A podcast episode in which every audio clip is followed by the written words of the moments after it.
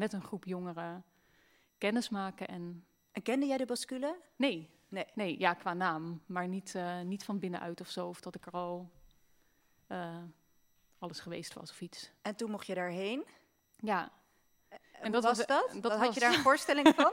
Ja, zij kennen het verhaal denk ik al eh, heel goed.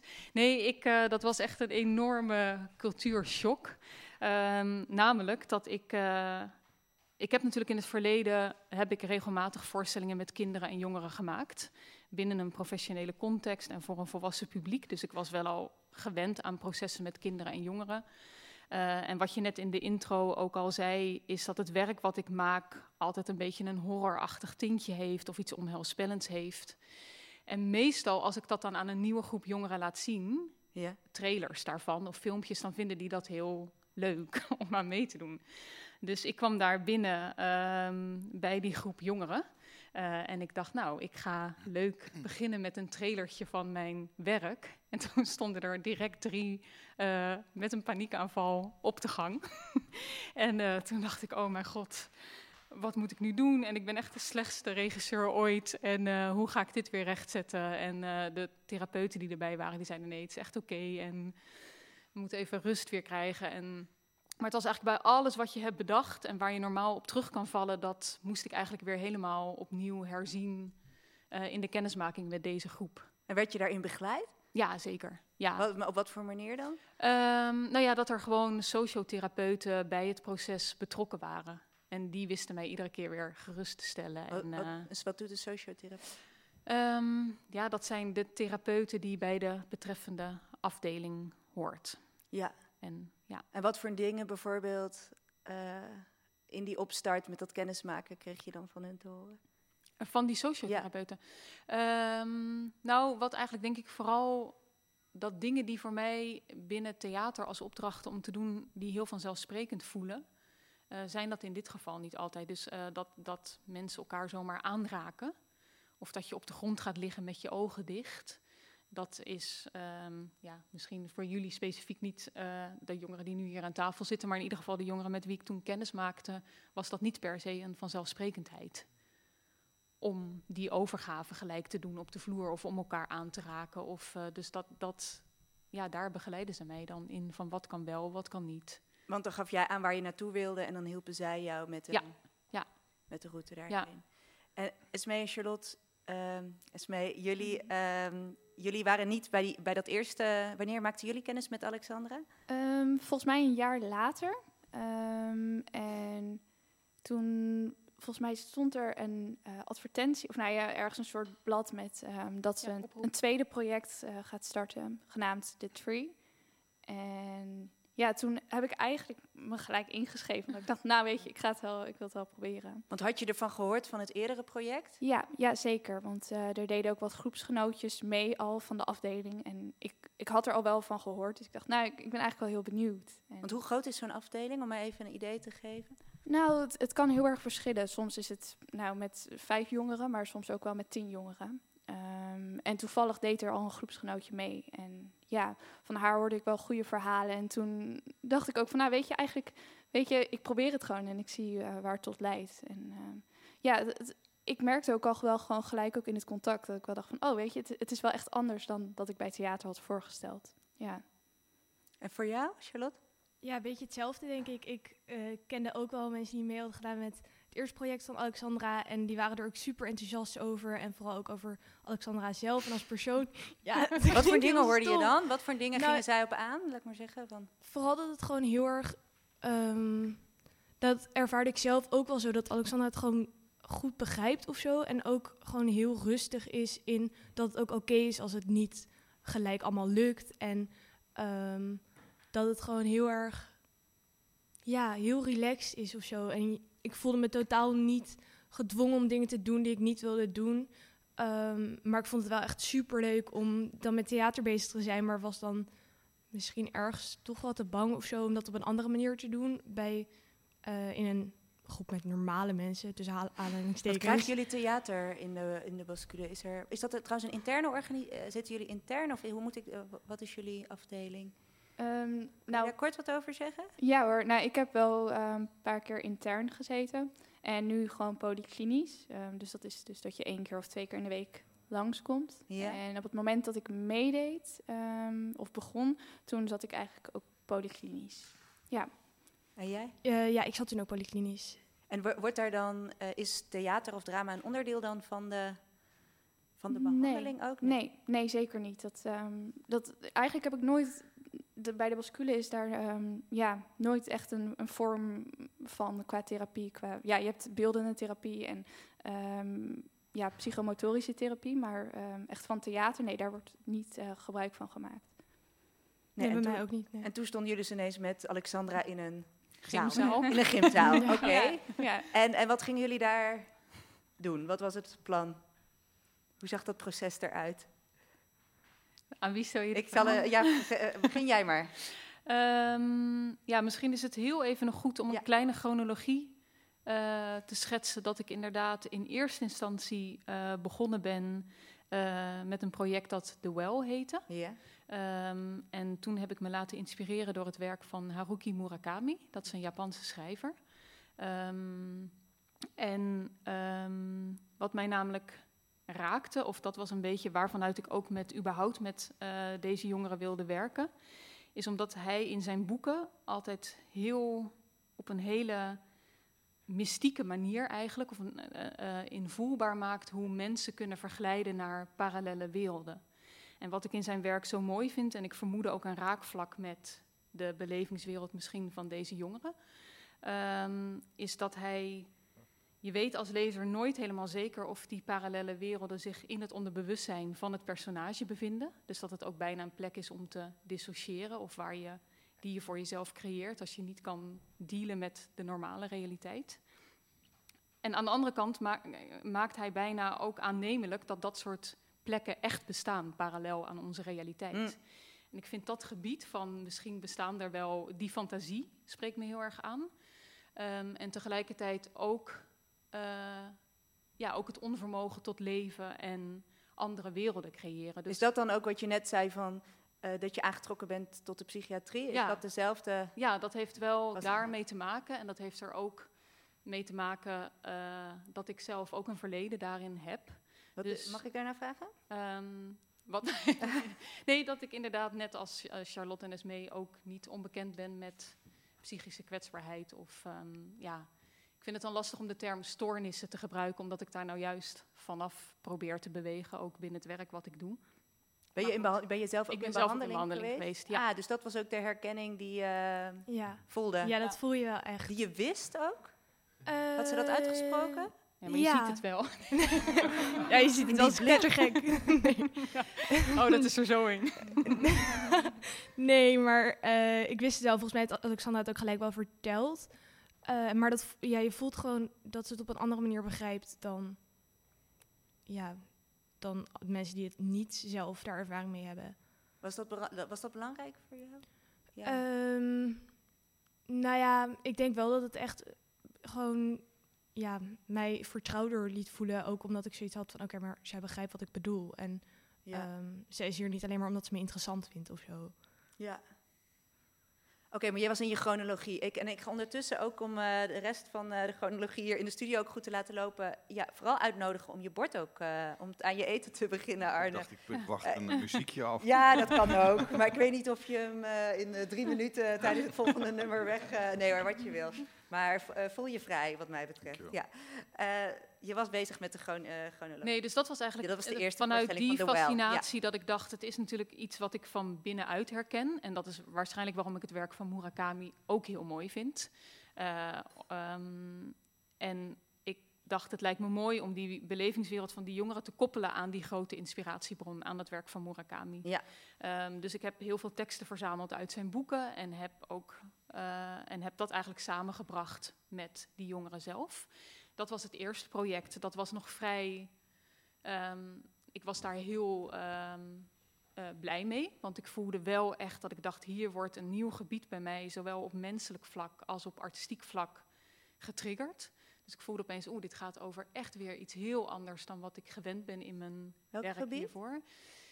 Ja, ik denk toch dat Ehm, nou ja, sowieso dat het natuurlijk weer heel nieuw is dat je opeens niet meer terug kan vallen op de werkwijze die je in de jaren daarvoor ontwikkeld hebt.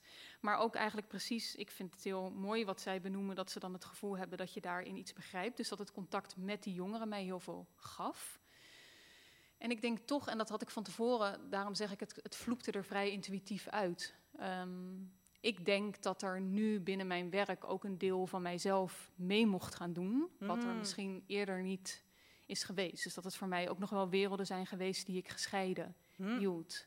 Dus dat opeens die kwetsbaarheid die je zelf hebt, zonder dat het daar letterlijk over gaat, dat die wel een rol begon te spelen in de werelden die ik begon te maken met hen. Was je daar bewust eerder van weggebleven? Of was het een... Ja, maar onbewust. dus ik bedoel, als in, ja, Ja, ik denk, dat is natuurlijk ook een proces. Ehm, dus op een gegeven moment denk je, oh ja, dan, dat is iets waar je privé aan werkt en binnen je werk is dat er niet. Tot ik me realiseerde dat dat onzin is, want dat het onderdeel van mij is. ja. En dat kwam allemaal heel mooi samen, eigenlijk zowel artistiek als op menselijk vlak, als in het contact met deze jongeren, dat ik opeens voelde dat het me zoveel gaf op al die terreinen. Ehm, en waar de well eigenlijk dus nog vrij sober was van opzet. Eh, waarbij de spelers ook nog het script in de hand hadden en het, eh, ja, eh, het, het publiek zo toespraken vanaf het publiek zat ook gewoon op een tribune. Dacht ik, ik zou eigenlijk nog heel graag een project willen doen waarbij ik echt een stap verder ga. Ehm, Nou, je raadt het niet, maar ik word gewoon gebeld. Even, oh, door een, een eh, opgehangen. Nee, dat is niet de binnenkomsttelefoon hoor. Dat is toch werkelijk een ander nummer. Je kan dus ja, bellen. Ja, Als je een vraag hebt voor eh, Alexandra of voor een eh, van onze gasten, of nu of later eh, komend eh, eh, vijf kwartier, dan kan je bellen met het nummer 06 48 68 0287. En eh, nou, dat blijkt technisch ook nog te werken, dus ik zou het eh, vooral doen. Je mag ook gewoon een sms'je sturen, anoniem. Waar waren we? nee, we waren bij we, de we waren chronologie. bij de We chronologie, waren- maar in ieder geval je, hebt de wel, ja, je hebt er wel gemaakt met de teksten, je wilde toen verder, je wilde... Ja, en kijken of ik ook met deze spelers echt nog fysieker kon werken. Ehm, net als eigenlijk in mijn, in mijn vroegere werk, waarbij echt één op één contact is met het publiek. Waarbij wat beeldender, wat. Dus echt eigenlijk weer een, een grote stap verder. Eh, en dat is de Tree geworden. En dat was ook weer gebaseerd op een roman, De Vegetariër van Han Kang. Waarbij eigenlijk een vrouw wil veranderen in een boom. Eh, eigenlijk om ook ja, te ontsnappen aan haar eigen problemen, maar ook aan de druk van de maatschappij. En dat gegeven van dat willen veranderen in een boom hebben we meegenomen naar dat project. En daarvanuit ben ik met de meiden gestart. Punt. Dat had je. Je had Ja, het boek, je dat had was het eh, uitgangspunt. dat uitgangspunt. eh, je wilde een, een stap verder. En was dat, eh, had je al een, een script of een verdere opzet? Of wilde je hun daarna met hun Nee. gaan? Ik dacht al dat nu honend gelach zou komen. omdat zij helemaal gek werden van het feit dat er geen script was en dat ik t- rustig een dag van tevoren nog dingen kon veranderen. Eh, nee, we hebben heel intuïtief gewerkt. Dus we hebben heel veel gesprekken gevoerd over. Nou ja, dat kun je zo eigenlijk ook aan hen vragen: van hoe resoneert dat thema, dat willen veranderen in een boom? Hoe resoneert dat bij jezelf?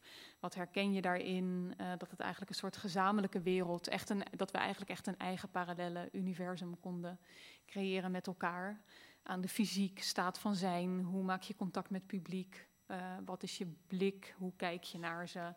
Eh, ja, dus echt, echt een staat van zijn met elkaar en een eigen universum ontwikkelen. Daar zijn we eigenlijk het langst mee bezig geweest.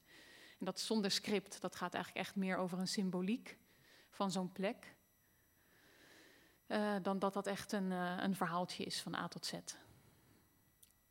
Dus met dit verhaal over de symboliek en die bomen kwam Alexandra aan in haar eerste ontmoeting met jullie. Ja. Kan je dat nog herinneren? Nou, ik moet zeggen, er moest nog een heel groot stuk gecreëerd worden. Dus eigenlijk, het zat allemaal in het hoofd van Alexandra. En het moet als een soort, het moest er nog uitgroeien. Dus we, we hoorden een verhaal, maar daaromheen moesten we het eigenlijk, ja, naarmate de maanden vorderden en weken, werd het eigenlijk soort duidelijk, het beeld wat Alexandra dan voor ogen had. En ehm, het, het was wel op een gegeven moment dat we wel dachten van, oh, maar welke kant gaan we nou op? Want het was, het was allemaal nog wazig of zo. en daarna... Maanden heb je het over, over die, ja. Ja, Met- En geef me eens, ehm, met hoeveel mensen, hoeveel meiden, voornamelijk meiden neem ik aan op een of andere manier, zaten jullie Ja. in die stu- kwamen jullie, uh, begonnen jullie met Alexandra? Volgens mij begonnen we met twaalf of zo. Ja. ja. Zoiets. Ik weet het niet precies. Elf, elf, elf, zoiets, elf, ja. twaalf, ja. Elf. En, en hoe was dat dan voor jullie om dan die, dit soort gesprekken met Alexandra te hebben, die daar heel veel over na heeft gedacht en allemaal metaforen? Nou ja, ik denk ook wel um, door onze achtergrond van um, het stukje ja, de psychische kwetsbaarheid hadden we daar. Ik denk dat we allebei allemaal daar wel een soort um, toch open in zijn. En ik denk dat, dat we daar allemaal misschien een beetje een stukje naar verlangden. Naar een stukje veiligheid, een wereld waar we ons prettig bij voelden. En om dat samen met Alexandra te gaan creëren, voelde eigenlijk heel fijn. Ja, en daardoor werd het ook gewoon echt onze wereld. Omdat wij ook deel waren van het ja, het proces en het creëren van die wereld. Dus dat het niet iets was waar wij ons in moesten plaatsen of zo, maar dat het echt om ons heen soort van dat het zo een beetje gebouwd werd. En hoe maak je dat dan samen, letterlijk? Ga je samen teksten lezen? Ga je samen. Nou, ik denk vooral Alexandra kwam vaak binnen met ideeën en dat um, met z'n allen te gaan voelen en te spelen en te kijken en te praten van. En ja, hoe, en ook vooral heel erg met, met ons praten van wat, hoe zien jullie het voor je? En wat, wat, het was ook heel erg zoeken naar wat hetgene wat goed voelt. En ik denk dat dat ook wel echt een beetje het, de power was van um, onze voorstelling. Dat die sfeer uh, werd gecreëerd en vanuit daar pas de tekst werd bepaald. Ja, ja, zo heb ik dat ook weer ervaren. We hebben heel veel uitgeprobeerd. Ook heel veel dingen die uiteindelijk helemaal niet in de voorstelling zijn gekomen of zo. Maar dan kwam Alexandra weer met ideeën van... Oké, ik wil dit graag uitproberen. Doen jullie met me mee? Um, en dan gingen we met z'n allen kijken of dat dan wat was... en wat daar dan wel in werkte en wat niet. En zo namen we uit alles wat we deden... dan weer kleine stukjes mee die dan weer verder uh, ja, meegenomen werden in het creëren van die wereld. En wat voor voorstelling is de Tree uiteindelijk geworden? Kan je een beeld geven aan de luisteraar? Nou, ik denk vooral een bezoekje nemen. Of eigenlijk een wereld instappen um, die we met z'n allen hebben gecreëerd. En wat misschien nog wel het tegenovergestelde is van um, de wereld die de gemiddelde mens gewend is. En ik denk dat het een, soort. Het, het, was ook met een knipoog naar de psychiatrie en hetgene wat wij doormaakten. Um, maar wel in een heel ander jasje. Met toch ja, de magische wereld en het één op één contact. Um, en met de muziek die ook weer de sfeer extra benadrukte. Um, dus ik denk dat dat wel echt een beetje... Ja, een beetje mysterieus of zo ja. was het ook wel. En Wat zag je als publiek als je binnenkwam? Um, ja, ik weet, we hebben het, de Tree twee keer gespeeld. En de eerste keer uh, speelden we op een locatie bij Lelylaan. Um, in Amsterdam ook. En dat was een soort. Ik weet niet precies wat voor gebouw dat was. De oude gymzaal, een oude gymzaal. van Frascati. Ja. Oh ja, ja. Um, en uh, daar hadden we toen in die gymzaal was een soort installatie gebouwd met allemaal witte doeken en um, ja, ik, het, het is al best wel lang geleden. Ik, dat, ik me ga aan aan vragen, Ja. want die heeft de voorstelling uh, gezien. Ja, zowel hier als uh, daar. Ja. Ja, wat, wat, wat uh, om even voor een beeld te vormen voor de luisteraar, dan praten we straks verder over het proces en de samenwerking. Maar wat, wat was het voor een voorstelling? Wat zag je als je daar binnenkwam? Nou, het was, je loopt binnen en je hebt eigenlijk een vierkant waar je omheen loopt en waar Ja. allemaal bankjes staan. En dat vierkant, daar, daar hangen doeken waar je doorheen kan kijken, maar je ziet niet helemaal alles. En daarin zijn al de, de spelers, en eh, die zijn op allerlei objecten, zitten die daar. En er is een mysterieus muziekje. En het is heel spannend op een, een of andere manier. Je weet niet wat, wat er gebeurt. Hm. En eh, gedurende de voorstelling eh, gebeuren er zaken binnenin, maar de, de spelers komen ook naar het publiek toe. Ehm, en gaan je dingen vragen. Hoe, wat komt u doen? Hoe heeft u van ons gehoord? Eh, en eh, je, Je, weet wordt ook- aangesproken je wordt wel of niet aangesproken, dat is ook spannend. Komen ze bij mij of komen ze niet bij mij? Ehm, dus ja, op die manier ontvouwt zich eigenlijk die wereld. En eh, je blijft ook achter met vragen, eigenlijk. Oké, ik ga het hier zo verder met, met jou over hebben. Ik ga even naar mijn audiobord. Ik babbel in mijn bubbel, lekker bubbelen. In mijn eigen bubbel, in jouw eigen bubbel. Theaterbubbel, knap, knap, knap. Ging de bubbel. Ja, want uh, dit is uh, Radio Futura, actieradio over kunst en de wereld. En um, omdat het ook actieradio is, wil ik tot een actie aanzetten. En dat is dat er vandaag een nieuw boek is, nou, een boek is verschenen. wat ik heel belangrijk vind voor mezelf en ik denk voor veel mensen die luisteren. En nee, het is niet een nieuwe ja, een nieuwe evaluatie van Chekhov of een overview van de Nederlandse theatergeschiedenis. Maar het is de Nederlandse vertaling van het boek White Fragility van de um, Amerikaanse, maar wat mij betreft ontzettend slimme en ook geestige Robin DiAngelo. En het boek heet Witte kwetsbaarheid. En dat boek is specifiek gericht op, ja, laat ik maar zeggen, de intelligente, progressieve, linkse witte mens. Een beetje zoals ik. En het is uh, daarin dus ook nogal confronterend. Uh, maar ik heb me voorgenomen. Het gaat, ja, het is het, de term witte kwetsbaarheid, white fragility, is iets wat ook de afgelopen maanden gelukkig enorm de theaterwereld en het culturele veld ook is opgedoken. En ik heb me voorgenomen om nu ook de Nederlandse vertaling, daar lichten we echt niet meer kunnen ontkennen dat het ook iets in Nederland is, dat het niet alleen een Amerikaans probleem is. En ik ga dit boek dus ook herlezen komende weken en ik ga daar af en toe uit voordragen. En ik hoop heel erg dat u met mij mee wil lezen. Dus uh, bestel hem eventjes op bol.com. Witte kwetsbaarheid van Robin DeAngelo. Futura Radio. Uh, we zitten hier uh, in de, de Nes, uh, in het steegje van de Nes om de hoek bij Frascati met Radio Futura. Elke woensdag, donderdag en vrijdag tussen 7 en half 9. Live te volgen online en ook live te bezoeken. Daarvoor kan je het nummer bellen wat op de deur hangt in de steeg. En uh, ik zit hier aan tafel met uh, Alexandra Broeder, met twee van haar actrices, Esme en Charlotte, met Arne Popma, hoogleraar psychiatrie, en Gaim Huizer van de Bascule. Uh, we gaan naar een nummer luisteren uit de voorstelling The Tree, die vanuit een samenwerking tussen al deze mensen is ontstaan. Heeft dat nummer een titel? Darkness, denk ik. Ja, het is ook gezongen door een van de spelers en gecomponeerd door Roald van Oosten.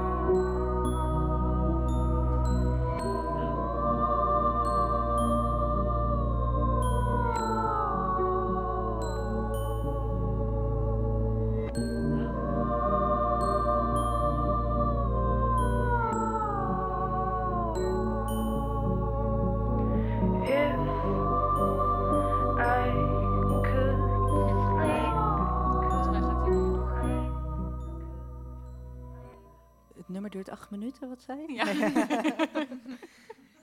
En het, het nummer dus uit de voorstelling Three, een voorstelling die is eh, ontstaan uit samenwerking van eh Frascati en Alexandra Broeder, regisseur, en eh, een GGZ-instelling, eh, de- Bascule, voor jeugd- en kinderpsychiatrie. Chaim Huizer, jij bent eh geneesheer-directeur van de Bascule. Eventjes voordat ik de samenwerking wat is een genees... Ik, ik, ik bleef hangen op dat, wat is een geneesheer-directeur? Ja, dat is een hele mooie ouderwetse term voor de psychiater die verantwoordelijk is voor de kwaliteit van de zorg. En eh, als er ingewikkelde beslissingen moeten worden genomen, dan wordt de geneesdirecteur geraadpleegd. Ah, dat betekent dat je dus niet alleen, dat je niet per se een soort van de directeur bent, maar je bent op een andere manier. eh, Allebei. Ik ben ook lid van de de directie. Er zijn meer directeuren, maar er is maar één geneesdirecteur. En dat ben kijk, ik. En dat ben jij. en ehm, eh, En even voor, Ja. we heten tegenwoordig anders, dat is misschien wel goed om even erbij te vertellen. We heten tot 1 juli Bascule, maar sinds 1 juli heten we Level. dat meen je niet. Ja, Oké. echt waar. Ah, nou, dat is wel goede informatie. eh, ja. Ja. Moet ik Staat dat zeggen. overal verkeerd in de PR. ja. Eh, dat is niet mijn fout, hè? Nee, Dat nee, krijg je nee. ervan als je verandert. Hè? Eh, maar eh, eh, waarom, waarom wil een GGZ-instelling als... Sorry, je mag, nu moet je hem nog eens zeggen. Nu ben ik Level. Level. Eh, goh, nou, het is echt wel een heel andere imago hè, dan Level, toch? Vind ik, eh, ja, de bascule, het is... eh, ja. Nou ja, goed. Eh, dat is een andere... wa- waarom, waarom werkt een eh, GGZ-instelling zoals Level eh, mee aan zo'n project? Ja, nou ja, toen, toen het begon, toen kwam eh, Mark Timmer eh, van Vascati bij ons. En, eh, De artistiek directeur de van... eh, artistiek ja, precies, van ja. deze plek hier. Als er En- moeilijke beslissingen moeten worden genomen. ja, oh, onder art, over ja, artistieke precies, dingen. artistieke beslissingen. Maar het thema waarmee hij kwam, de stemmen van de stad, dat vond ik een eh, heel erg mooi thema. Waarbij eh, ja, wij dachten, daar mogen we niet aan ontbreken, aan die stemmen in de stad. Want, Want wij zijn ook een stem, of de mensen die bij ons zijn, zijn een belangrijke stem. En voel je, voel je ook een onvertel... Ik bedoel, een Ja, een onvertel- onvertelde stem, Ja. ja. waar ook een soort stigma omheen soms hangt. Hm. En eh, die we ver weg in Zuidoost hebben gestopt. En die horen ook bij de stad. Hm. En, eh, dat was eigenlijk de eerste aanleiding om te zeggen, hier willen we aan meedoen. En eh, voor Alexandra was er nog een andere theatermaker die bij ons een, een workshop een dag heeft gehouden. En dat sloeg erg aan. En nou, daarmee zijn we eigenlijk gestart. En eh, nou, vervolgens hebben wij verschillende gesprekken gehad van wat is dat dan, zo'n theater? En waarin verschilt theater maken van dramatherapie en eh, hoe zorg je ervoor dat het niet therapie wordt, maar wel theater en dat het meerwaarde heeft. Nou, dat is best wel een zoektocht geweest. En eh, Want was dat voor jou een voorwaarde? Mm, nou, ik denk sowieso omdat ik natuurlijk wel kunstenaar ben en geen therapeut. Dus in die zin was het wel natuurlijk wat ik net zei vanuit een menselijke insteek, maar bovenal ook vanuit een artistieke insteek dat ik dit wilde gaan doen. Ja, Ehm, dus ik dacht dat moet wel. ehm, dat is belangrijk om dat te bespreken, dat, je dus, dat het wel binnen een professionele context plaatsvindt. Binnen een artistieke professionele context. Want waarin was dit dan voor jou anders dan die dramatherapie die jullie vlak daarvoor dan als workshop hadden? Voelde je van, oh, nee, nee, die andere workshop was ook, was ook theater. Dat was ook theater, ja. Ja, ja. Nee, waar, het- waar het mij om ging, is eigenlijk, eh, je hebt therapie en je hebt andere zaken die de normaliteit eigenlijk meer ingaan. En waar niet het probleem centraal staat, maar het, hetgene je was, wat je wil maken. Hm. En dat is eigenlijk het belangrijke verschil. En daar wilden we wel aan meewerken. Ja, en is dat, eh, wa- waren, daar voorwaarden dan, waren daar voorwaarden voor jullie aan verbonden? Nou, wel voorwaarden in de zin van hoe de samenwerking eruit moest zien. En die waren wederzijds. Dat was prettig. Ik bedoel, Alexandra wilde ook graag dat wij dichterop zaten en een begeleiding boden. En tegelijkertijd hadden wij ook nodig om te zien wat het deed en hoe het uitpakte. En dat je met elkaar kon sparren van is dit goed of eh, gaan we te snel of niet. Kan het naar buiten? Nou ja, dat zijn allemaal stappen. Was, da- was dat voor jou ook een, eh, waren dat voorwaarden of gesprekken die ook pasten in hoe jij dacht te gaan werken? Nou ja, bo- ja, je ontdekt het ook gaandeweg. Dus eigenlijk had ik helemaal niet een enorme, eh, had ik niet enorme voorwaarden. Behalve ja, dat ik wel vanuit mijn eigen kunstenaarschap mocht werken. Ja. Ehm, dus dat het artistieke doel in die zin wel leidend zou blijven de hele tijd. Ehm, maar ja, wat ik al zei, je komt er gewoon achter eigenlijk alles wat in normale repetitieprocessen vanzelfsprekend is, is het hierbij niet.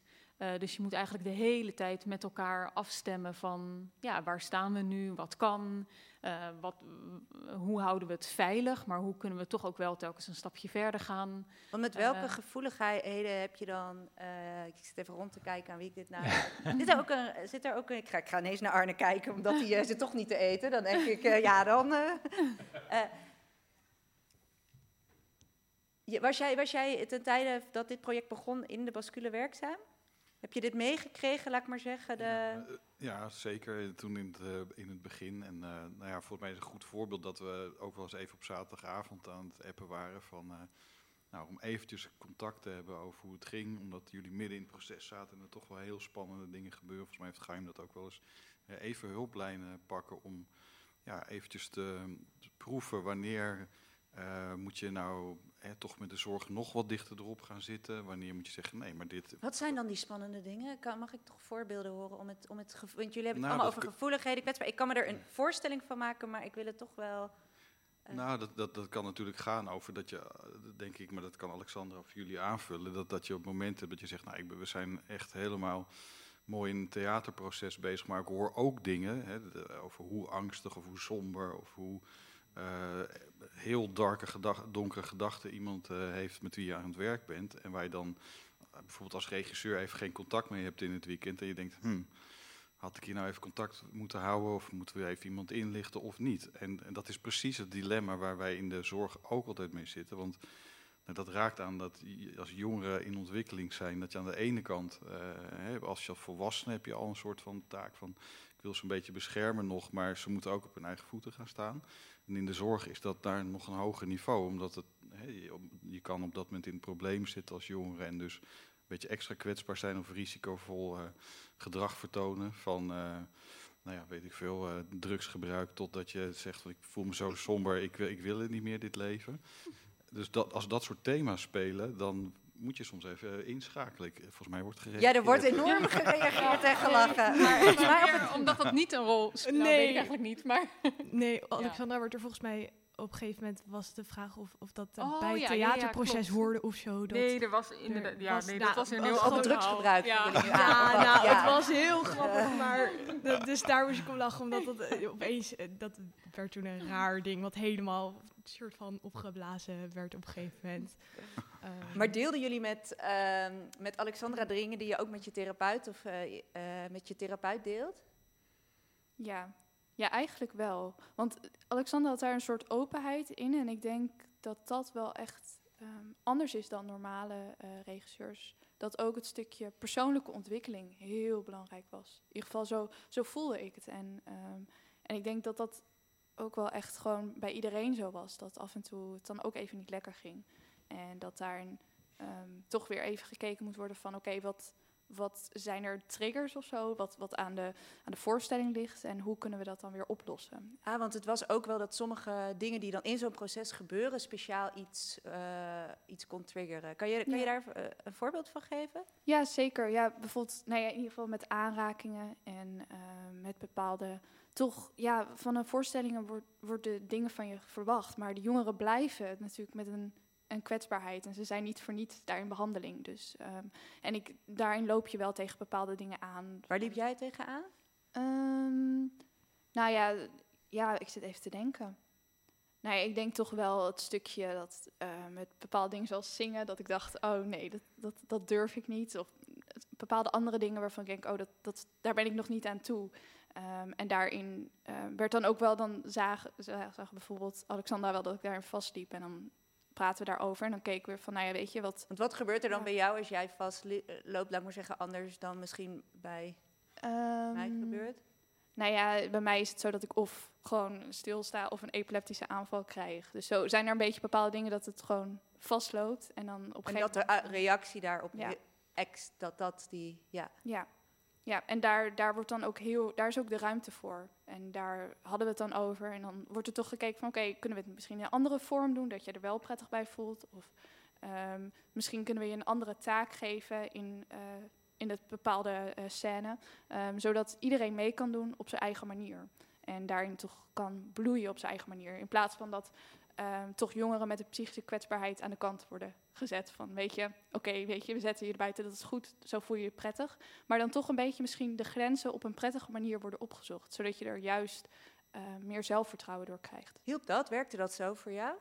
Ja, ja zeker. Ja? ja, het heeft me heel erg geholpen. Ook het stukje... Oh, wat dan? Ehm, ja, ik denk ook wel, het heeft vooral ervoor gezorgd dat ik bepaalde kanten van mezelf leerde kennen die ik nog niet ehm, wist dat ik die überhaupt had. En, ehm, en daarnaast ook het stukje, ehm, ja, als je ergens onzeker over voelt, of denk ja, weet je, voel ik me hier wel lekker bij. Bijvoorbeeld met bepaalde stukjes dat ik moest dansen en dat ik dacht, oh, maar dit, dit, dit wil ik niet. En ik stuurde s'avonds uh, een berichtje naar Alexandra van, ik voel me hier helemaal niet goed bij en ik, ik, ik wil het niet. Um, en daarnaast toch een manier hebben gevonden zodat het wel lukt. En uiteindelijk heb ik alle negende avonden toch uh, gedanst. Oh, wauw, um, een overwinning. En, en, en dat was voor mij ook wel echt een, een overwinning. En bij therapie praat je daarover. En bij theater komt ja, toch de echte, komt het echt uit of zo. Dan... Maar dan heeft het toch een therapeutische werking dus eigenlijk. Ook al is ja. het dus niet zo bedoeld vanuit de intentie. Ja, ja zeker. Voorzag jij dat? Voorzag ik ja. ja, natuurlijk voorzag ik dat. ja, nee, ja. Nou ja, kijk. Ik bedoel, was er ook wel vanuit jullie van, oké, okay, we noemen het, oké, okay, Alexandra, we noemen het geen therapie, maar het, het, gaat wel zo werken voor deze... Nou, het aspect van uh, iets doen en iets durven en, en, je laten zien, dat is natuurlijk theater. Je moet je laten zien.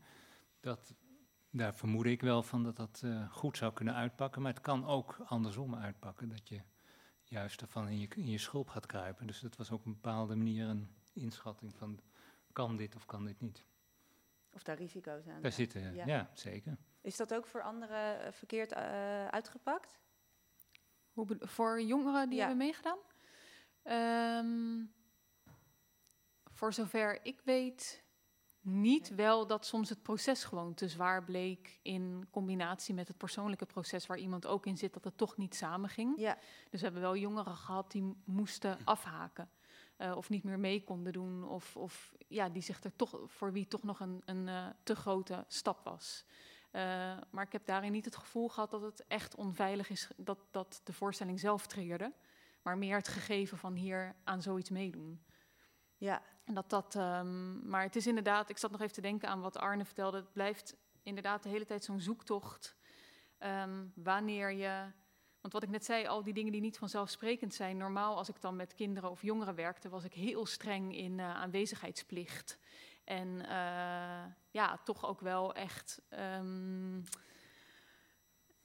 die jongeren uitnodigen om, om ver te gaan uh, in, in mijn werk. Um, en hierbij is het zo de hele tijd inderdaad zoeken van waarin moet je soms accepteren dat het echt met iemand even niet gaat. Dus dat een persoonlijk proces of een crisis het overneemt, waardoor het gewoon echt niet gaat. En dat je dan moet denken, ja, dan is die persoon er dus niet.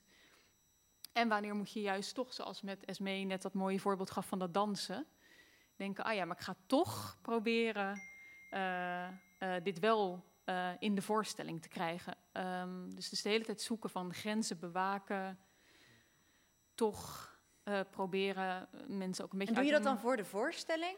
Of doe je dat van het zou voor haar zo goed zijn dat ze over die drempel heen gaat? Of doe je dat van ja, maar het is wel echt prachtig als zij staat te dansen? Uh, dat is een leuke gewetensvraag. maar ik hoop eigenlijk, of daar, daar vertrouw ik dan bij mezelf wel op dat het hand in hand gaat. Want ik zou het nooit doen als ik uiteindelijk echt zou merken dat zij zich onveilig voelt. Um, dus ja, het is een, een, echt een artistieke keuze dat ik denk het zou voor de voorstelling heel goed zijn. Um, maar voor mij is hun persoonlijke proces net zo belangrijk. Dus dat hou ik natuurlijk wel in de gaten. Dus dat wel spanning op, toch? Ook wel dat je naar een voorstelling toewerkt. Alleen ja. al dat feit ja. betekent dat je op een bepaald moment ja. het moet doen. Ja. En niet, je kan het niet een dag later of een uur of een maand. En je bedoelt spanning richting de, eh, de acteurs die meededen of spanning richting Ook de Alexandra, regisseur. de regisseur? De wat dan? regisseurs. Wat, wat kan je dan nog zo'n moment herinneren van... eh, Nou, ik weet dat je dat zei op een gegeven moment. Ja, we moeten op een gegeven moment wel de stap maken naar toewerken naar de voorstelling.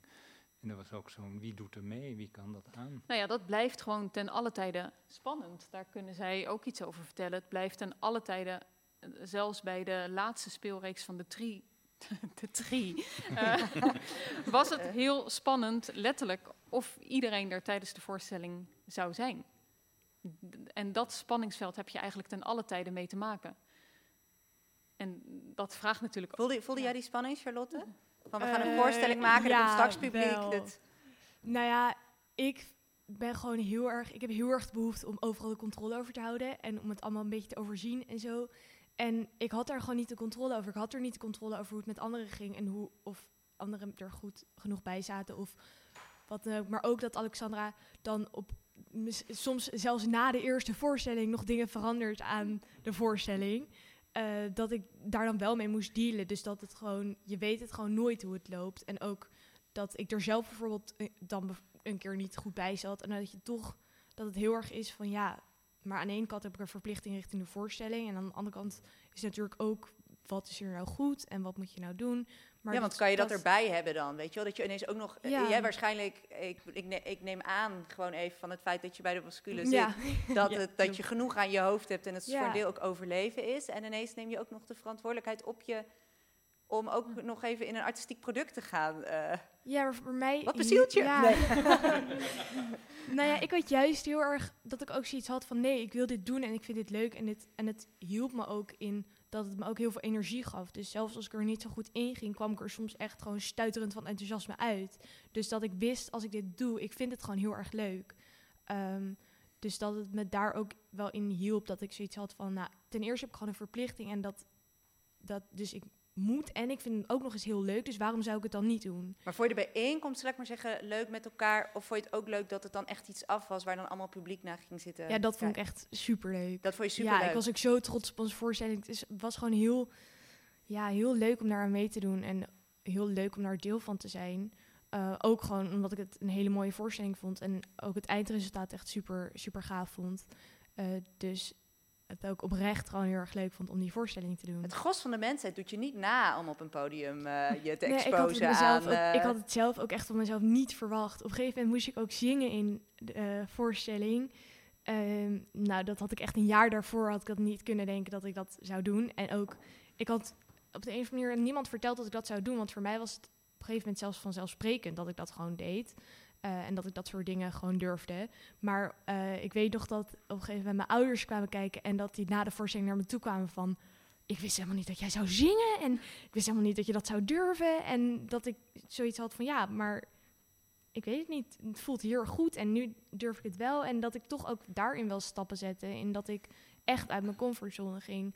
Want nou, zingen voor een publiek, nou, ik had echt niet kunnen denken dat ik dat ooit zou doen. Maar ik heb het toch echt negen voorstellingen lang gedaan. Maar dan hoor ik wel, Arne, van hoe dit een toevoeging is eigenlijk aan de gewone behandeling van... eh, Ja, zeker weten. Nee, wat ik aan zit te denken, ik weet niet hoe jullie dat zien, maar de, vanuit eh, onze rol als professionals zijn we het ook best wel gewend dat jongeren die bij ons zitten. Uiteindelijk is ons doel natuurlijk om onszelf overbodig te maken. En dat die jongeren gewoon, ja, dat je je leven leidt. En dat je als jongere moet je juist ook eh, uitdagingen aangaan. Hè? Je gaat je losmaken van je ouders, je gaat je eigen keuzes maken. Je, je moet een beetje je grenzen gaan verkennen. En dat je psychische problemen zitten dat soms in de weg. En dat, daar zijn wij dan om te helpen, omdat dat minder in de weg gaat zitten. Maar de dilemma's die Alexandra had, die hebben wij ook als we bijvoorbeeld met scholen samenwerken. Daar heb je ook, ja, ik moet naar school. Maar ja, wat kunnen we nou precies verwachten van die jongen die ook problemen hebben? Wat we ook wel snappen dat het lastig is om naar school te gaan. Nou, dus heb je ook die dilemma's op. Een jongere wil heel graag een bepaald baantje starten, maar loop je ook tegen al die dingen aan. Dus daarin is het denk ik zo super belangrijk dat wij op een of andere manier ook steeds, ja, daar kunnen wij denk ik zelf ook veel nog in leren, hoe we jongeren zo supporten dat ze in dat normale leven uitdagingen aangaan. Het mooie aan de theater is inderdaad dat je dan ook nog eens tegelijkertijd daarin eh, dat moment hebt dat je dat deelt met andere mensen. Dat, eh, als je naar een sportclub gaat en eindelijk wel je lievelingssport uit kan oefenen en daar ook hè, waardering voor krijgt en daar trots aan ontleent, dat is ook zoiets prachtigs. Eh, en daar staan dan vaak ook een paar mensen omheen, dus dat heeft ook een beetje die elementen. Maar hier in het theater hebben jullie, dat ervaarde ik in ieder geval ook zelf. eh, ehm, en dat is denk ik heel nuttig voor de psychiatrie in het algemeen. Jullie gaven een soort reflectie op wat het eigenlijk is, die psychische problemen. En dat, dat vind In ik. de voorstelling zelf bedoel Doordat, ja, de- dat ervaarde je als, als, als publiek, Mm. zal ik maar zeggen. Dat, dat is volgens mij het, unieke aan theater. Als, als, het, als het de theatermakers lukt dat je daar zit. En ook als psychiater eh, ja, een nieuwe gedachte krijgt over wat, waar we het eigenlijk over hebben. Of een gevoel krijgt van wat je van s'avonds in bed nog van denkt. Wat heb ik nou eigenlijk meegemaakt? Wat Gaim net ook zei, dat er vragen... En wat de- voor vragen dan? Wat deed die voorstelling dan uiteindelijk? Want dat de, Nou, dat de therapeutische waarde van het project evident is, dat lijkt me inmiddels heel duidelijk. Maar, Eh, maar het ja. was natuurlijk inderdaad ook bedoeld als een communicerend kunstproject. Ja. Ja, ja en dat, dat woord therapeutisch, dat is de, de- de- ook daarin. Hè, dus dus ehm, dat is natuurlijk een beetje een grijs gebied. Want allerlei dingen die in je leven gebeuren, die kan je ervaren als jezelf vooruit helpend. Hè. Mm. Dus als je dat therapeutisch noemt, is dit zeker therapeutisch. En als je al een bepaald probleem had waar je bewust van was, en dat gaat beter, nou, hartstikke mooi en therapeutisch inderdaad. Maar deze Maar- voorstelling was voor jou ook therapeutisch, wou je? Of Ja, nou, kijk, dat is het leuke aan, aan wat hier gebeurd is. Dat, daar begon Gaim ook mee. Dat, dat, eh, ik denk dat er een ontwikkeling is in. eh, en, daar, en ik denk dat Alexander met haar werk daar een belangrijke rol in heeft. Dat we als, eh, ook als zelf, als psychiatrie, als sector zou ik maar zeggen, eigenlijk eh, aan het leren zijn hoe we veel meer de jongeren zelf voorop kunnen zetten en zelf wat regie kunnen geven. Dat is één ding. Twee, dat we ervaringsdeskundigheid veel meer inzetten. Dus als je. hè, Ten opzichte van wat? Je zegt ze ten, ten opzichte van vroeger. Want, dan, want dan toen gebeurde dat de jongeren juist een beetje werden... Nou, ik, ik het is geen karikatuur dat het nooit gebeurt, maar ik denk dat jongeren veel serieuzer beginnen te worden genomen. Kunnen nog veel meer stappen nemen. Maar als voorbeeld bijvoorbeeld dat er ook steeds meer teams zijn eh, die met een ervaringsdeskundige werken. Die bijvoorbeeld in het begin, als een jongere binnenkomt, zeggen: Nou ja, wil je ook even met mij eh, praten? Want ik heb dit ook meegemaakt. En misschien helpt dat jou om te zoeken naar wat voor jou nuttig is om hier te halen bij ons eh, in de instelling. Dat. dat nou, dat zetten we veel vaker in dan vroeger. Ehm, we hebben veel beter. We zijn de eerste stappen, zo moet ik het zeggen, aan het nemen om jongeren mee te laten eh, denken in hoe we onze zorg eigenlijk willen vormgeven. We hebben projecten waarin eh oud-cliënten zelf het gesprek aangaan met mensen, die jongeren die zeggen: Ik heb hulp nodig, maar ik weet niet precies wat ik nodig heb. Dus dat is een, een beweging die je heel erg kan pushen. En in die theater, om terug te komen op je vraag van wat ervaar je nou, dat, dat, ja, dat gaat wat mij betreft meer over dat je ehm, eh, eigenlijk ja, op een wat ja, nauwelijks benoembare manier even weer ervaart wat je als je met de jongeren in de spreekkamer niet ervaart. Want daar heb je een bepaalde rol. Dan denk je de hele tijd van oké, ik ben hier om te proberen te snappen wat er aan de hand is en een beetje technisch na te denken over hoe we daar misschien wat in kunnen veranderen. En als je als publiek ja, die emoties en die, alleen nog die muziek die we net hoorden ervaarde, dan gaat er een, eh, ja, een ander luikje open waarvan je denkt, hier moet ik nog eens over nadenken hoe ik dit kan gebruiken als ik in die spreekkamer zit. Want daar zit ik dan misschien ja, iets te zakelijk soms. Of eh, misschien, nou, wat het bij mij bijvoorbeeld ook weer oproep, waar we het net ook voor hadden, hè, dat, dat is ook een soort ontwikkeling. Hoeveel kan je vertellen over je eigen eh, beleving of je eigen ervaringen? Dus daar zijn we denk ik ook over aan het leren. Wat helpt nou bij een jongere zal ik ook even vertellen, ik heb een rotdag of ik, eh, ik ben net nat geregend op de fiets en ik zit er een beetje kloten bij. Of, eh, en, dus die openheid over je eigen beleving als, als hulpverlener. Eh, ik denk dat dat een heel waardevol experiment is wat jullie hier aangaan tussen de theatermaakster en de theatermakers. Eh, en dat wij dat ook weer als een parallel proces in de ontwikkeling van ons vak kunnen meenemen. En daar zijn verschillende ideeën over. En dat wou ik ook nog in ieder geval heel graag kwijt vanaf wat ik zo fijn vind aan Ja. dit theater is. eh, ik vind dat er heel vaak theater wordt gemaakt met eh, mensen uit de psychiatrie, waarvan ik een beetje een ongemakkelijk gevoel krijg. Omdat dan ja, een van de elementen een beetje karikaturaal met een keiharde boodschap wordt uitgehaald en dat je als publiek iets opgedrongen krijgt. Of, of de psychiatrie is slecht, of de, het is zo zielig, of weet ik veel, zo'n soort boodschap. Terwijl hier je inderdaad gewoon een beetje in verwarring naar buiten gaat en met dezelfde dingen mag invullen. En nou ja, dat we nu dit gesprek ook weer hebben en uitwisselen over de puzzel, hoe we dit nog beter kunnen aanpakken met z'n allen. En dat, dat vond ik ook echt heerlijk aan de voorstelling. En ik wil nog heel veel dan een vraag stellen over wat je ook zei en over een aantal van deze onderwerpen. We hebben nog een half uur, gaan we het zo nog weer ver, eh, verder kunnen we het erover hebben. Je zei ineens begreep ik dingen over ze waar ik misschien overheen kijk als ik heel zakelijk in die behandelkamer zit. Wat was het dan? Eh, Ja, ja het is niet één ding of zo, maar Nee. het, het is meer dat je dus... eh, maar was het een gevoel dan? Of een, een, een herkenning? Of een... Sorry, ik ga het Ja. op je leggen. Ja, Nou, hoorde je mond gooien? Nee. Nou, het, het is vooral, denk ik, de, de, ja, het bewustzijn dat je, als je een jongere eh, bij ons ziet, in een spreekkamer of op een afdeling, dat je maar een heel klein stukje van die jongeren ziet. het probleem. Niet alleen het probleem, maar het gedrag wat je hebt in zo'n omgeving of in zo'n.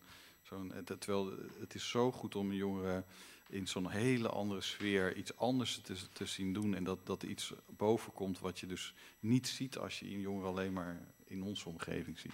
Ja, En dat bewustzijn, dat probeer ik de hele tijd mee te nemen. En, eh, als ik nog één voorbeeldje mag geven, was bijvoorbeeld de allereerste keer dat ik net als jonge psychiater met een, een jongere iets ervaarde wat ik nooit meer zal vergeten. Is dat toen was ik nog psychiater op een afdeling bij ons. En eh, weet Geim ook nog wel. De, eh, toen, nou, dat waren jongeren die echt de hele tijd opstandig waren. Ik had een beetje de opstandige afdeling van jongeren met eh, die, heel, die niks wilden. En een klote afdeling, weet ik veel wat.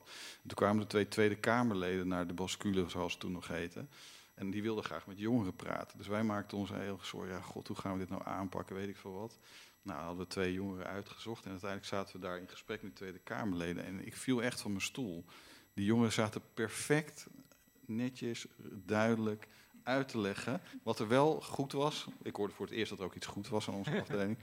En wat er nog beter kon. Toen dacht ik, ah ja, verdraaid, weet je wel. Ik zie ze ook alleen maar in, in de relatie die ik heb ja. op die afdeling tot hun. Waarin zij mij als bepaald persoon zien. Als iemand die misschien ook wel de regels de hele tijd oplegt en et cetera. Maar die jongeren, eh, geef ze even een ander podium. En je ziet een heel andere, gezonde kant van die jongeren. En dat, nou, dat, dat hebben jullie in die voorstelling extreme mate laten zien voor mij. Hm. En volgens mij wil Alexandra ook nog eh, reageren. Die zit op het puntje van haar Oh stoel. nee, Eh, ik was gewoon aan het Wat, eh, ehm, wat hoopte jij dat het publiek zou ervaren?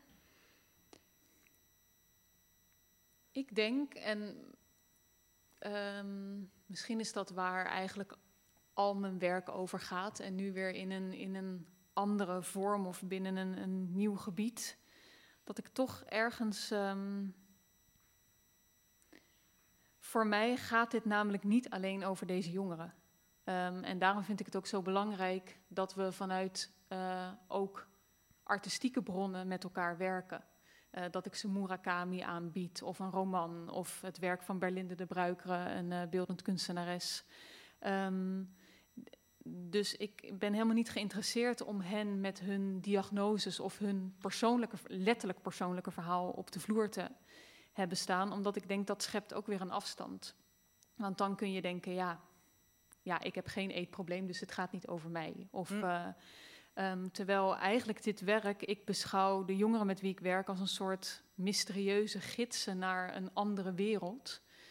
Een, een werkelijkheid die soms ook heel donker kan zijn, maar waar we eigenlijk allemaal in terecht kunnen komen. En die grens is eigenlijk heel dun. Er, er hoeft maar dit te gebeuren, dat is wat Murakami ook zegt. En je zakt door die bodem heen en je verglijdt. En ik denk als. Dus aan de ene kant wil ik eigenlijk het publiek en ook de jongeren met wie ik werk de verbeelding eigenlijk bieden van zo'n andere werkelijkheid, van de fantasie, van de mystiek. Maar ik wil ze eigenlijk ook uitnodigen om die kwetsbaarheid of om die donkerte eh, ook een beetje te omarmen en dat dat er mag zijn. Eh, eh, niet alleen bij deze jongeren, maar eigenlijk ook bij henzelf. Dus het feit dat de jongeren het publiek ook aanspreken op hun aanwezigheid, gaat voor mij ook daarover. Van dit gaat ook over jou. Ehm, je kan hier naar ons komen kijken, naar jongeren in de psychiatrie. Maar waarom ben je hier naartoe gekomen? En wat heeft onze wereld misschien ook met jou te maken? Oké, hier gaan we zo even op door. Ja. Yeah. Eh, welke was het ook alweer? Yes. Activisme!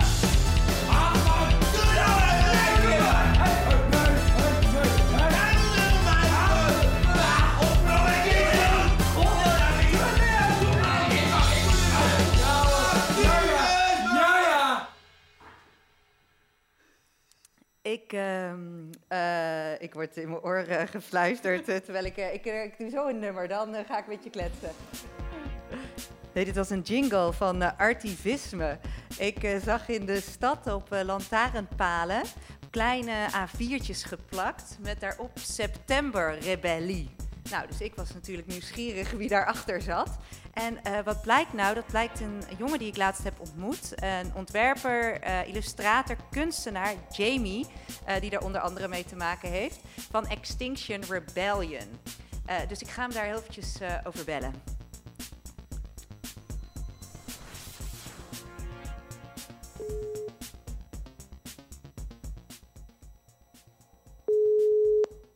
Hallo, Jamie. Hey Jamie, met Gian van Radio Futura. Hey, Gian. Hey, hey klopt het dat Hi. jij ehm, achter de postertjes zit van eh, September Rebellie die ik overal in de stad zie hangen? Oh, ja, eh, daar weet ik wel wat vanaf. Wat, ehm, wat, wat houdt dat in, de September Rebellie? Waar, De Septemberrebellie eh is een eh, actie die uitgesmeerd is over september. En eh, we gaan eh, onder andere in Amsterdam acties doen. ja? Eh, we hebben er afgelopen 1 september in Den Haag al eentje op zitten. En nou ja, de 15e hebben we nog in Den Haag een eh, kunstzinnige actie. En de waarvoor rest zal plaatsvinden in? Amsterdam. Jamie, waarvoor zijn de acties? Of waartegen? Ehm, nou, ze zijn voor, dat vooropgesteld. Wij eh, zijn voor een beter klimaatbeleid en voor de inspraak van burgers in lange termijn beslissingen. Ja. En ehm, ja, voor klimaatrechtvaardigheid en sociale rechtvaardigheid, dat, eh, dat gaat redelijk hand in hand. En ehm, ja, we zijn dus een eh, beweging die op positiviteit eh, drijft eigenlijk. Ja, hey, en ik, ik bel vanuit eh, Theater Frascati, eh, Ja. hier in de Nes. En eh, er luisteren veel theatermakers, kunstenaars, geïnteresseerden in theater. Kunnen, kunnen wij nog wat betekenen in deze actie? Ehm, nou, in deze specifieke actie ehm, wordt het wel een beetje kort dag. Eh, maar eh, ik zou zeggen, kom sowieso langs in Amsterdam op het Museumplein hebben we een legale manifestatie. Ehm, ik zeg erbij legaal omdat wij normaal gesproken, of eigenlijk zijn wij disruptief van aard. Ehm, dus eh, we willen door de orde te verstoren eigenlijk aandacht eh, vestigen op, eh, op klimaat, of, eh, ja, op, op de, de ecologische crisis. En ehm, we, hebben, zijn tot de conclusie gekomen dat daar eigenlijk naast moet daar iets legaals bestaan om eh, helder uit te leggen wat wij eigenlijk eh, willen en hoe wij de toekomst voor ons zien. Ja, Dus eh, dat zal plaatsvinden op het museumplein. oké, te gek. Ehm, ik dacht dat jij kunstenaar was. ik wist helemaal niet dat je ook activist was. Gaat dat samen? Ja, ik ben kunstenaar-activist. En ehm, ik wilde mijn werk voor politieker maken. Ik ben zelf vormgever, iets meer ehm, beeldend kunstenaar, als in via, meer, via grafisch en illustratief werk. Maar kunnen kunstenaars ook activist zijn eh, wat jou betreft? Ik wil mijn, eh, mijn werk eh, politieker maken. En eh, ik heb eigenlijk uitgevonden dat, eh, dat ik, toen ik mezelf koppelde aan een sociale beweging, ik ook een politieke kunstenaar werd. En eigenlijk die, beweging heel, op heel veel vlakken ondersteunen met mijn, eh, mijn talenten en mijn visie. En eh, ja, ik vind eigenlijk, ja, ik, ik ben eigenlijk een beetje eh, mijn best aan het doen om kunstenaars te- te inspireren.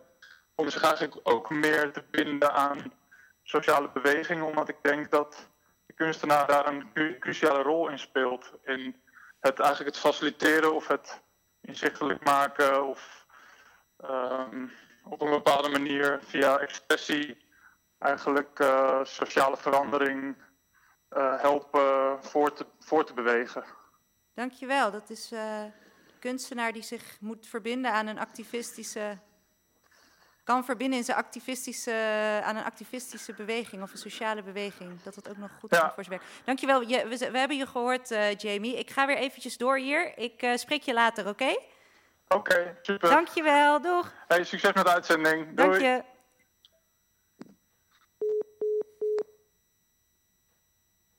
Ik zet nu de doors erin.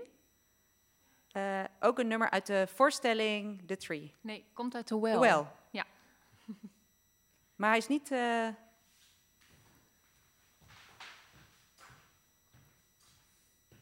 te luisteren.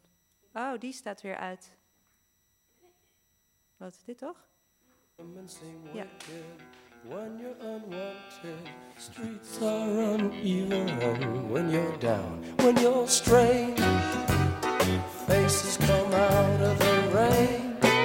When you're strange, no one remembers your name. When you're strange, when you're strange, when you're strange, people are strange. When you're a stranger, faces look ugly. When you're alone, women seem wicked. When you're unwanted, streets are uneven. When you're down,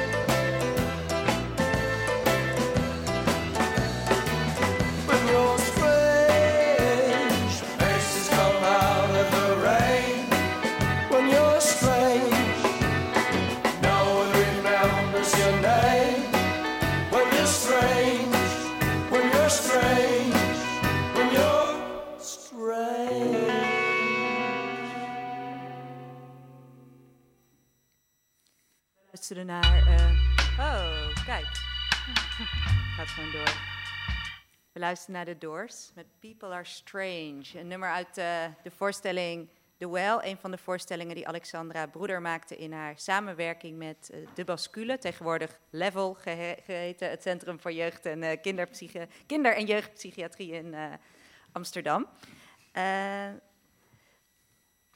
Hebben jullie, ik vraag even aan de twee actrices uit de hebben jullie, ehm, zoals dit, dit nummer, eh, muziek of teksten of boeken ehm, waar je je in herkent of waar je steun aan hebt in je?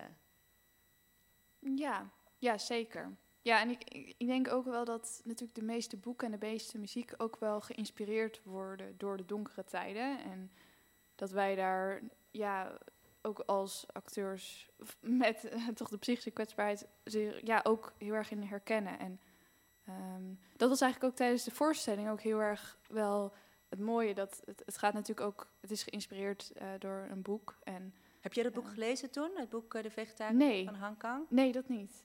Ik ook niet, eerlijk Nee. gezegd. Sorry, Alexander. Weet je nog een tekst? Weet je nog een tekst waarvan je die is blijven hangen, omdat je dacht dat dat. Ehm, nou ja, het, het stukje wat ik altijd moest eh, zeggen, dat ging dan over bomen. En ja, dat, dat weet ik nog wel heel goed. Wil je hem zeggen? Ja hoor. Wist je dat bomen helemaal niet rechtop staan? Ik ben er zelf nog maar net achter.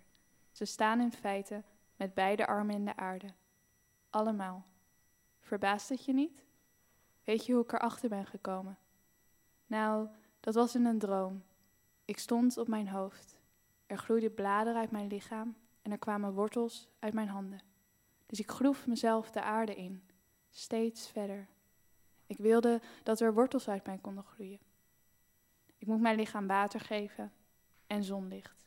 En alle bomen op de wereld zijn als broers en zussen. Wauw. Ja. Oh ja, ik krijg helemaal rillingen van. Ja. Oh, wacht. eh, wat was hem? Ik had een applausknop. Nee, laat maar eventjes. Ik zal hem even... eh, die had ik sneller bij de hand moeten hebben. Eh, kan je je voor, kunnen jullie je voorstellen wat Alexandra zegt? Dat dit voor eh, mensen die komen kijken, die zelf niet zo'n geschiedenis hebben, dat dit ook over hun gaat? Ja, ik denk het wel. Ik denk dat iedereen wel een psychische kwetsbaarheid heeft. Ehm, ik kan me ook nog wel goed herinneren dat ik soms zelfs mijn teksten tegen mensen zei en dat ze dan begonnen te huilen of zo. En dat, dat kun je dan niet laten zien in de voorstelling, want wij moesten gewoon in onze rol blijven. Maar dat je wel geraakt werd door het feit dat het andere mensen ook raakte. Dus dat je ook echt wel zag dat andere mensen, dat het binnenkwam. Of dat andere mensen zich er misschien ook in herkenden. Of ja, we vroegen volgens mij ook altijd wel, eh, in ieder geval, waarom bent u hier naartoe gekomen? En dan begonnen mensen soms ook hele verhalen over, ehm, over dat ze er zelf ervaring mee hadden. Of, of iets dat we ook, dat ook echt wel terug hoorden. Dat mensen zoiets hadden van ja, ik herken me er wel in of zo. Dus dat was voor ons ook wel, ja, in ieder geval, we wisten wel dat dat inderdaad ook een beetje het effect had op mensen. Of dat mensen zich er wel in herkenden. En het, ja, dat, dat, dat iedereen daar wel iets mee te maken heeft. Ja, dat dat een menselijk... eh, Nou, en wat ook altijd wel bijzonder was, was die twee. eh, je, het was inderdaad wat Charlotte ook vertelt. Dus je hebt inderdaad mensen die het herkennen en die om die reden erop afkomen. Eh, of die inderdaad een soort fascinatie hebben voor wie zo'n vraag eigenlijk ook alweer op een bepaalde manier confronterend was. Want die kwamen niet verder dan het antwoord: ik was nieuwsgierig. Eh, en dan vroegen zij op hun beurt weer: eh, wat hoopt u in mij te kunnen vinden vanavond? mm, En dan gaat het natuurlijk ook over de vraag van waarom ga je kijken naar een voorstelling die gespeeld wordt door mensen met psychische problemen. Ja. Wat hoop je daar dan te vinden? Als, als het niet jouw verhaal is, hè, want dan snap ik nog dat je denkt, oh ja. Maar het trok ook gewoon een publiek aan wat het in de krant had gelezen of wat. En die toch eh, daartoe aangetrokken werden tot die wereld of tot die donkerte of die thematiek. En dat vond ik eigenlijk zelf ook altijd wel een spannend gebied. Van wat, wat is het dan ja. wat ons daarin raakt of triggert? En, en waarom zit je daar dan eh, om dat speelvlak naar die spelers te kijken? Wat denk jij, Arne? Dat mensen dan... Nou, ik vind trouwens nieuwsgierigheid altijd een hele goede. Ja. Dus dat is altijd een hele goede opening. En de, ja, de, ik denk uiteindelijk toch dat eh, mensen daar zitten om ook zichzelf iets beter te snappen. Ja, precies, ja. En dat, dat is denk ik een hele grote drijfveer in het hele leven. Dat je toch steeds zelf ook een beetje denkt van ja, wie ben ik, wat wil ik, wat kan ik, wie vindt me lief, Hm, houdt er iemand van me. ja. Gewoon de essentiële vragen. Ik denk dat mensen, als het- mensen het gevoel hebben, misschien kan ik daar iets pakken. Of ze dat nou echt bewust bedenken of niet, weet ik niet. Maar ik denk dat je daarna op zoek bent. iedereen in het leven, ja. Punt. Punt. Ja, ja, ja. Punt. Ja, maar wat vind jij? Nee, nee, nee, nee, nee. Ik, ik, kan, me, ik kan me dat, eh, ik, ik kan me dat ehm, eh, voorstellen dat dat eh, troost en herkenning geeft.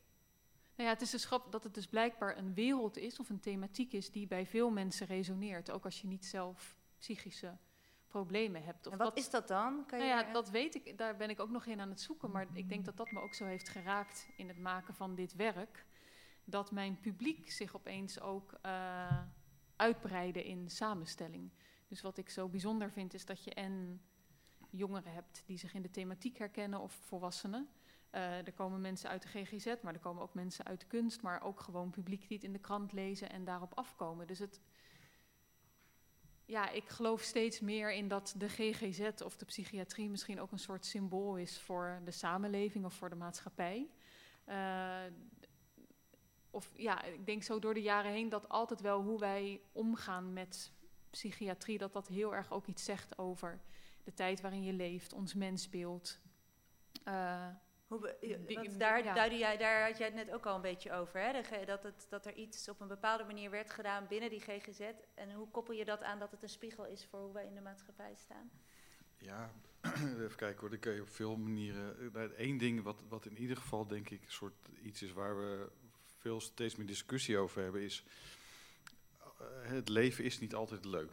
Het leven heeft heel veel rottigheid en ingewikkeldheid. En, en eh, wanneer zeggen we nou, nou, dat hoort bij het leven, of dat hoort, eh, dat, dat, is iets wat je zelf met je familie of met je vrienden hè, eh, moet oplossen en dat, dat hoort er een beetje bij. En wanneer zeggen we nou, nou ja, weet je wat, ga naar een speciale school waar ze je beter kunnen helpen, of ga naar de GGZ, want je hebt een stoornis of een probleem. En dat, ja, dat is door de loop van de jaren best wel veranderd en, en dat verandert ook de hele tijd. Eh, de 30, Welke 40 kant verandert het op? Nou, bijvoorbeeld, eh, een heel extreem voorbeeld, 30, 40 jaar geleden stond homofilie gewoon in ons boek met stoornissen. Nou, gelukkig is dat nu niet meer zo. Maar eh, nou, bijvoorbeeld als je het, nu, het, thema bij jeugd is nu, dat is laatst nog heel duidelijk uit onderzoek naar voren gekomen, dat heel veel jongeren door de hele maatschappij ervaren enorme prestatiedruk op school. En die hebben het idee dat, dat eh, ja, dus er wordt ook meer gemeten aan somberheid, angst en faalangst en dat soort dingen op scholen. Nou, wat zegt dat nou? Moeten we dat allemaal gaan oplossen door die kinderen dan nog meer naar de psychiatrie te sturen? Of moeten we het schoolsysteem misschien nog Ja. onder de loep nemen? Of wat we als maatschappij allemaal in hebben gericht, zodat jongeren eh, niet uh, de zesjescultuur, maar dat we allemaal een acht moeten. Dat soort vraagstukken, die, als, we, als we die niet oplossen, ja, dan, dan eh, hou je iets in stand wat uiteindelijk belandt bij een, een psychiater, zou je kunnen zeggen. Ja, Dus we moeten denk ik daar meer over nadenken. Of armoede of ongelijkheid in het land. Eh, Er zijn ook wel mensen die zeggen, jullie, eh, jullie zijn gek eh, psychiaters. Jullie laten dat allemaal in jullie eh, de deur in, binnenschuiven. Terwijl we weten dat armoede, sociale ongelijkheid... eh, ehm, allerlei vormen van kindermishandeling of stress in de vroege jeugd. Zorg nou dat de maatschappij daar meer aandacht al eerder voor iedereen eigenlijk heeft. Eh, ga op school lessen geven over wat is het eigenlijk als je bang bent? Of wat als je eens een keer piekert, wat betekent dat? Hoe maar werkt kan je dat? daar als GGZ-instelling iets in veranderen? Of leg je dan eigenlijk die verantwoordelijkheid, eh, denk je van, die, die ligt elders? Nou, Dat er Is- iets in de maatschappij moet Het is veranderen? denk ik de dialoog die je aangaat met elkaar, met de maatschappij en de instellingen. En dat is ook zo mooi van zo'n theaterstuk. Ik denk het mooie is dat het zo meerlagig is. Dus het, is, het geeft, en dat is ook wat mensen trekt. Ieder kan zijn eigen verhaal erin zoeken, vinden of vragen krijgen. En het leuke, dat zie je hier ook eigenlijk van het gesprek, van ieder kan zo weer thema's eruit pikken. Van hé, hey, dat is voor nu, voor mij even van belang. En daardoor vind ik het spannend, of vind ik het mooi, of raak ik ontroerd. Ja, want ik denk dat het eigenlijk, het doet een appel misschien inderdaad op iets wat iets over onze maatschappij zegt en de tijd waarin we leven.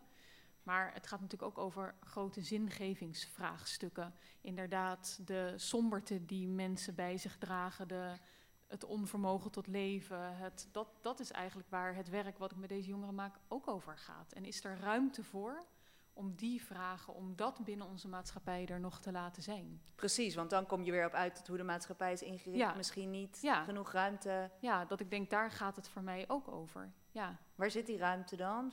Waar zou die ruimte kunnen zitten volgens jou? Oeh, ja. Nou ja, sowieso binnen kunst, denk ik. Eh, ik denk bij uitstek binnen kunst. Ehm, en ja, binnen de maatschappij gaat het, dan gaat het echt over een hele grote transitie naar dat het weer minder op prestatie, op meetbaarheid, op. Maar dat er weer meer draagkracht in communities, in met elkaar, in spiritualiteit, in. Ja, dat er, dat er ruimte is voor wie ben ik, waarom ben ik hier. Ja.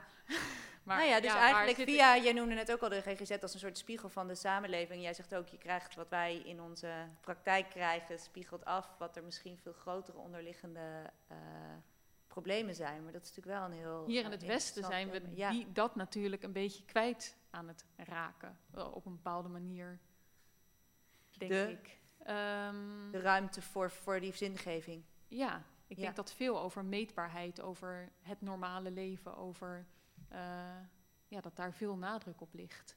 En dat een bepaalde spirituele aard, en dan bedoel ik niet spiritueel in zweverige zin, maar dat er een deel van wat ons mensen ook bindt, of wat ons ook mens maakt, dat dat een beetje wordt onderdrukt. En ik denk dat dat ook veel onbehagen met zich mee kan brengen. Maar dat bedenk ik. Dit lijkt me een belangrijke zaak voor onder psychiaters, het zingevingsvraagstuk. Hoe ziet de geneesheer-directeur dit? eh, dit eh, Ja, zingeving is natuurlijk eh, nou, is niet alleen het, eh, het domein van de psychiater. Ik denk dat het het domein van iedereen is. Ja. En iedereen is op zoek naar zingeving van zijn bestaan. En eh, eigenlijk kan je ook zeggen, Nederland is heel rijk omdat we juist zo'n voorstelling hebben. En dat we het voor elkaar krijgen dat dat gebeurt. En dat dat midden in de stad gebeurt. En dat er ook mensen buiten de kring van de psychiatrie komen kijken en zich laten verwonderen. Dus ik vind het ook wel weer een hele mooie ontwikkeling wat dat betreft. Zeker. En jij mag nog heel veel meer voorstellingen en projecten de komende jaren gaan maken over deze thematiek. Klopt. Wat, wat voor een, eh, onderzoek of vragen gaat dat zijn? Eh, nou, ik heb nu inderdaad een vierjarenplan, wat dus inderdaad is gehonoreerd. Eh, en dat heet The Heritage, eh, de erfenis. En eigenlijk is het een, een thematisch plan, waarbij ik vier jaar lang onderzoek ga doen naar trauma en traumaoverdracht. Eh, maar zowel in de wetenschappelijke zin van het woord, maar ook de mystieke zin van het woord. Ja, dat. En je gaat hier nog bij Radio Futura nog twee avonden ook nog Klopt. Ja. in gesprek. Ja, ik ga ehm, even uit mijn hoofd, 18 september eh, heb ik ehm, Jim van Os uitgenodigd. En ja, nou, ik verhaspel dus al die titels ook. Is het een hoogleraar psychiatrie? Ja. Oké, goed zo. We kennen elkaar ook Ehm, allemaal, hè? Ja. En hij is een soort voorvechter van een beweging die dan de nieuwe GGZ wordt genoemd. Waarbij ze eigenlijk een beetje af willen van de DSM en de diagnose. En, de, en samen met hem eh, is daar filosoof Welmoed Vlieger. En eh, zij houdt binnen haar werk ehm, vaak ook een pleidooi voor eh, het zingevingsvraagstuk. Dus eigenlijk Hm. wil ik met hen, eigenlijk waar wij nu Verder mee geëindigd zijn, hiermee verder. En in de laatste uitzending geef ik eigenlijk de regie aan een van de jongeren die ik heb leren kennen binnen mijn werk. Eh, zij maakt nu met haar partner podcasts over ehm, ja, psychische problematiek en om eigenlijk een beetje de taboe te doorbreken. En ik heb haar, of eh Frascati en ik hebben haar gevraagd eh, om speciaal voor dit platform ook zo'n uitzending vorm te geven. En zij gaat dat geloof ik doen over hervormingen binnen de eetproblematiek. Dus het gaat eigenlijk binnen alle uitzendingen een beetje over andere manieren van kijken en ruimte creëren binnen ja, De GGZ de als spiegel voor maar deze ook het maatschappij. leven, ja, ja. Doen jullie nog wat met theater, eh, Charlotte? Ga je nog wat met theater doen? Nee, daar hadden we het kort voor uitzending ook al even over. Ik wil er wel heel graag iets mee doen, maar ik ben nu ook super druk met mijn studie en zo. Eh, want ik studeer nu psychologie, dat is ook wel heel leuk. Oh, kijk. ik heb ja. net een college gezien van Jim van Os, dus dat is wel heel toevallig. Ehm, eh, dus daar ben ik nu heel erg druk mee en eh, dat vind ik ook wel heel leuk. Maar ik, ja, ik heb nog steeds een soort behoefte om toch dat theater ook weer te gaan doen en ook te blijven doen. Ehm, Die maar ik manier weet nog van niet hoe ik dat... communiceren met ja, mensen, ja. ja, ik heb het wel echt iets, gev- ja, Iets gevonden. iets gevonden. Hmm. Ehm, maar ik weet nog even niet Mag zo ik daar goed. zo nog één ding over zeggen? Even voordat je Ja? eh, nog daar ook iets over zegt. Jij mag eerst. Oh, Oh, daarna wil je wat zeggen. Oh, zo, ja. Heel ja. even daarop aansluiten op iets wat Charlotte Ehm, zegt. nou ja ik, ik- ja, ik denk wel dat het... Het is wel iets wat, wat nog altijd in mijn hoofd zou blijven... van een soort van eilandje wat gecreëerd is... en waar ik denk, nou ja, als ik op een gegeven moment denk van... ja, wat, wat moet ik? Dat ik daar altijd nog naar terug kan of zo. Of het, het, het, ja, dat, dat is wel iets waarvan ik denk van... ja, weet je, misschien later is er... als er, als er nog zoiets komt... ehm, of ik denk van, nou weet je, ik ga toch een opleiding starten... ehm, richting die wereld, dan ja, dan sta ik daar zeker voor open. Maar anderzijds heb ik wel zoiets van... Het, het is ook wel heel erg mooi om juist ehm, daarnaast een soort toneel een optie te laten zijn. En ehm, ja, ik denk dat het juist wel een mooie combinatie is om ehm, vanuit je werk later... en daarnaast ook nog ehm, om, het, om het soort van de echte wereld... en daarnaast je eigen wereld te creëren. Of daarnaast Dat het je uitstapje kan zijn. Ja. Dat het jou... ja, precies. Om daar een balans tussen te vinden. Om van allebei, eh, om vanuit de normale wereld eh, te kunnen proeven en daar vanuit het theater van te kunnen profiteren. Parallele wereld. Ja, ja, precies. Alexandra, laatste woorden. Nou nee, ik zat nog even te denken, ook wat Charlotte en ook wel andere spelers, wat nu nog natuurlijk soms een beetje lastig is bij mijn werk, is dat het zo eh, eh, projectgericht is. En dat je dan inderdaad merkt, je trekt even heel intens met elkaar op en dan stopt het weer. Ehm, terwijl mijn droom ook wel is, of ambitie, om toe te werken naar echt meer een fysieke plek, waar vanuit continuïteit eigenlijk met kinderen en jongeren gewerkt kan worden, eigenlijk vanuit dat zingevingsvraagstuk ook. Dus dat je inderdaad eh, vanuit kunst en filosofie eigenlijk een, een plek kan creëren waar ze doorlopend eh, eh, kunnen werken en zich kunnen voeden. zodat dat niet even een projectje is en dan houdt dat weer op en dan Ook zij zich voeden met de kunsten. ja, dus dat dat een onderdeel van het leven kan worden en niet even één projectje wat ze nu bij mij doen. Omdat dat denk ik ook mijn houvast en redding is geweest. Dus ik weet hoe belangrijk dat ook kan zijn. Hm. Dat dat onderdeel is van je leven. Heel Heb je, hem, interessant. heb je hem gehoord? Ja. Nou nee, omdat wij daar ook mee bezig zijn. Om plekken te creëren waar die meer continuïteit kunnen Ja. bieden, maar die niet helemaal het ziekenhuis zijn, zeg Ja. maar. Dus dat is, en eh, kunst moet daar een rol in spelen. kunst. Ja. is daar zeker belangrijk in. ja. ja. Ik ga, ik ga afronden. Volgens mij eh, zijn er inderdaad weer een heleboel ehm, vragen en ideeën ook ontstaan... waar we gelukkig ook nog wat meer uitzendingen en momenten en jaren op, eh, op ehm, door kunnen. Dit was Radio Futura. Kijk, dat klinkt lekker, hè? Live vanuit de NES eh, in, eh, in het steegje. Morgen zijn we er weer tussen 7 en half 9. Kom vooral kijken in de studio. Je kan vooraf sms'en om erbij te zijn op het nummer 06 4867 8648. Eh, dat nummer kan je vinden op de site van Theater Frascati. En eh, daar kan je ook op theater, frascatitheater.nl slash Radio Futura 2020 kan je ook de uitzending terugkijken. Of daar komt een link te staan naar de Soundcloud. Zo, lekkere afkondiging. Radio Futura is een programma van Frascati Producties, gepresenteerd door vandaag mij, Jan van Gunsven, en volgende week weer door Dionne Verwij. We zitten hier in een prachtig decor waar ik geen aandacht aan heb besteed, maar van Julian Meewald en al deze te gekke jingles en fillers waren van Leon Bril en Danny Lukkesen. En nou, ik wil ontzettend bedanken voor eh, hier eh, anderhalf uur eh, aan tafel Arne Popma, Esmee en Charlotte. Nee, ik ga het even goed doen. Charlotte Andriessen en Esmee Menkhorst, eh, Alexandra Broeder en Guim Huizer van Level. Dit was Radio Futura.